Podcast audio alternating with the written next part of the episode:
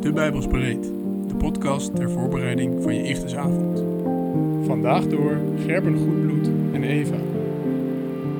Vroeger werd er in veel culturen over het dodenrijk nagedacht als een fysieke plek. Denk bijvoorbeeld aan de onderwereld en Hades bij de oude Grieken.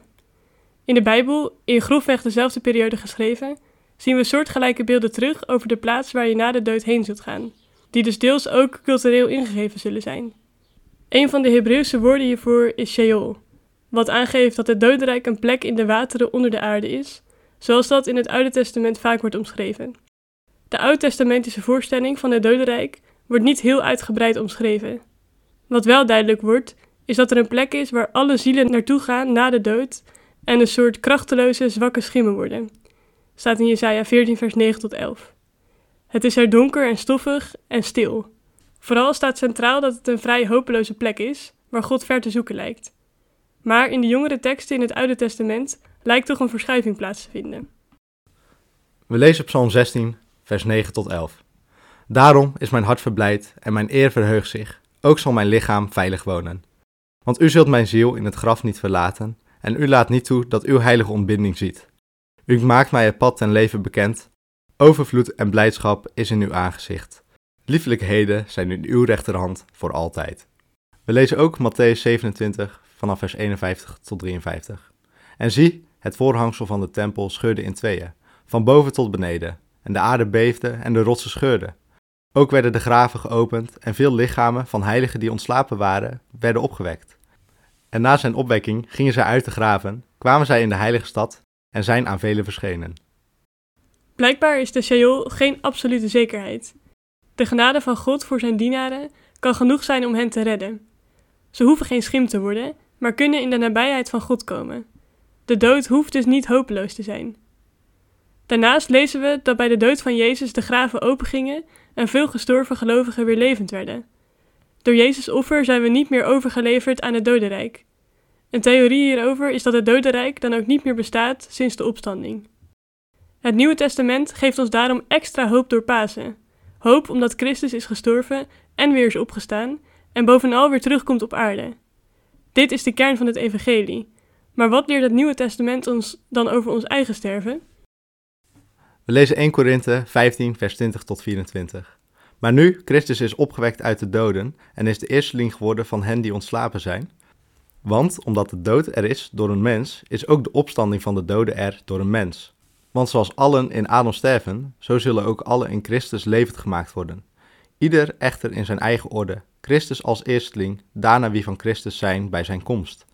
Daarna komt het einde wanneer hij het koningschap aan God en de Vader heeft overgegeven, wanneer hij alle heerschappij en alle macht en kracht heeft teniet gedaan. Paulus spreekt hier tegen de gemeente in Korinthe over de wederkomst van Jezus. Dan zullen we levend gemaakt worden. Tot die wederkomst kunnen we spreken van een tussentoestand, waarin de doden verkeren. Wat er gebeurt in die tussentoestand, daar zijn de meningen over verdeeld. We kennen de visie van het vage vuur, een soort wachtkamer waar de doden eerst gezuiverd moeten worden voordat ze in de buurt van God kunnen komen. Denk tegelijkertijd aan de misdadiger die tegelijk met Jezus werd gekruisigd, tegen wie Jezus zei dat hij heden met hem in het paradijs zou zijn. Onafhankelijk van wat er precies te gebeuren staat, waar evangelisten zoals Paulus ook weinig over uitweiden, is het belangrijkste dat we hoop houden op een leven na de dood. Wanneer we verder gaan naar de tweede brief van Paulus aan deze gemeente, komen we het volgende tegen. 2 Korinthe 5 vanaf vers 6 tot 8. Wij hebben dus altijd goede moed en weten dat wij, zolang we in het lichaam inwonen, uitwonend zijn van de Here. Want wij wandelen door het geloof en niet door aanschouwen. Maar wij hebben goede moed en wij hebben er meer behagen in om het uit het lichaam uit te wonen en bij de Here in te wonen. Paulus laat hier zien waar hij in gelooft. Zijn fysieke lichaam zal begraven worden als hij gestorven is, maar hij, als geest of ziel zonder lichaam, gelooft dat hij dan meteen bij Christus zal zijn en daar zal blijven tot de dag van de opstanding. Het tweede wat het Nieuwe Testament over deze tussentoestand zegt, komt van Jezus zelf. Dat staat in Lucas 23, vers 34. Daar staat: En Jezus zei tegen hem: Voorwaar zeg ik u, heden zult u met mij in het paradijs zijn. Door Jezus mogen we weten dat we na ons sterven bij Hem zijn. Wat voor soort plek dat zal zijn in die tussentoestand, daar wijkt het Nieuwe Testament niet over uit. Het gaat erom dat we met God zijn. Meer vertelt Paulus er niet over. En hoe ziet het er dan daarna uit als Jezus terugkomt? We mogen Jezus daarvoor als voorbeeld gebruiken. Hij is opgestaan uit de dood en bleef in zijn eigen lichaam. Zijn littekens in zijn handen en zij waren nog zichtbaar. Door ons geloof in Jezus mogen we ook geloven in een nieuwe schepping. We lezen 2 Korinthe 5 vers 17. Daarom, als iemand in Christus is, is hij een nieuwe schepping. Het oude is voorbij gegaan. Zie, alles is nieuw geworden. Over de plek na de tussentoestand leert Openbaringen ons hier ook wat meer over. Openbaringen 21, vers 1 tot 8. En ik zag een nieuwe hemel en een nieuwe aarde, want de eerste hemel en de eerste aarde waren voorbij gegaan, en de zee was niet meer. En ik, Johannes, zag de heilige stad, het nieuwe Jeruzalem, neerdalen van God uit de hemel, gereed gemaakt als een bruid die voor haar man sierlijk gemaakt is. En ik hoorde een luide stem uit de hemel zeggen: Zie, de tent van God is bij de mensen, en hij zal bij hen wonen. En zij zullen zijn volk zijn. En God zelf zal bij hen zijn en hun God zijn. En God zal alle tranen van hun ogen afwissen, en de dood zal niet meer zijn. Ook geen rouw, of jammerklacht, of moeite zal meer met hen zijn, want de eerste dingen zijn voorbij gegaan. En hij die op de troon zit, zei: Zie, ik maak alle dingen nieuw. En hij zei tegen mij: Schrijf, want deze woorden zijn waarachtig en betrouwbaar. Hij zei tegen mij: Het is geschied. Ik ben de Alpha en de Omega, het begin en het einde. Wie dorst heeft, zal ik voor niets te drinken geven uit de bron van het water des levens. Wie overwint zal alles beërven, en ik zal voor hem een God zijn, en hij zal voor mij een zoon zijn. Want wat betreft de lafhartigen, ongelovigen en verfoeilijke moordenaars, ontuchtplegers, tovenaars, afgodendienaars en alle leugenaars, hun deel is in de poel van het vuur en zwavel dat brandt. Dit is de tweede dood. Johannes ziet een nieuwe hemel en een nieuwe aarde. Hiermee komt er een einde aan het kwaad wat er op de oude aarde was, en komt er een plek waar geen zonde, lijden en dood zal zijn. We zullen wonen in het nieuwe Jeruzalem. Sommigen zien dit als de letterlijke plek waar we zullen zijn, de stad met gouden straten.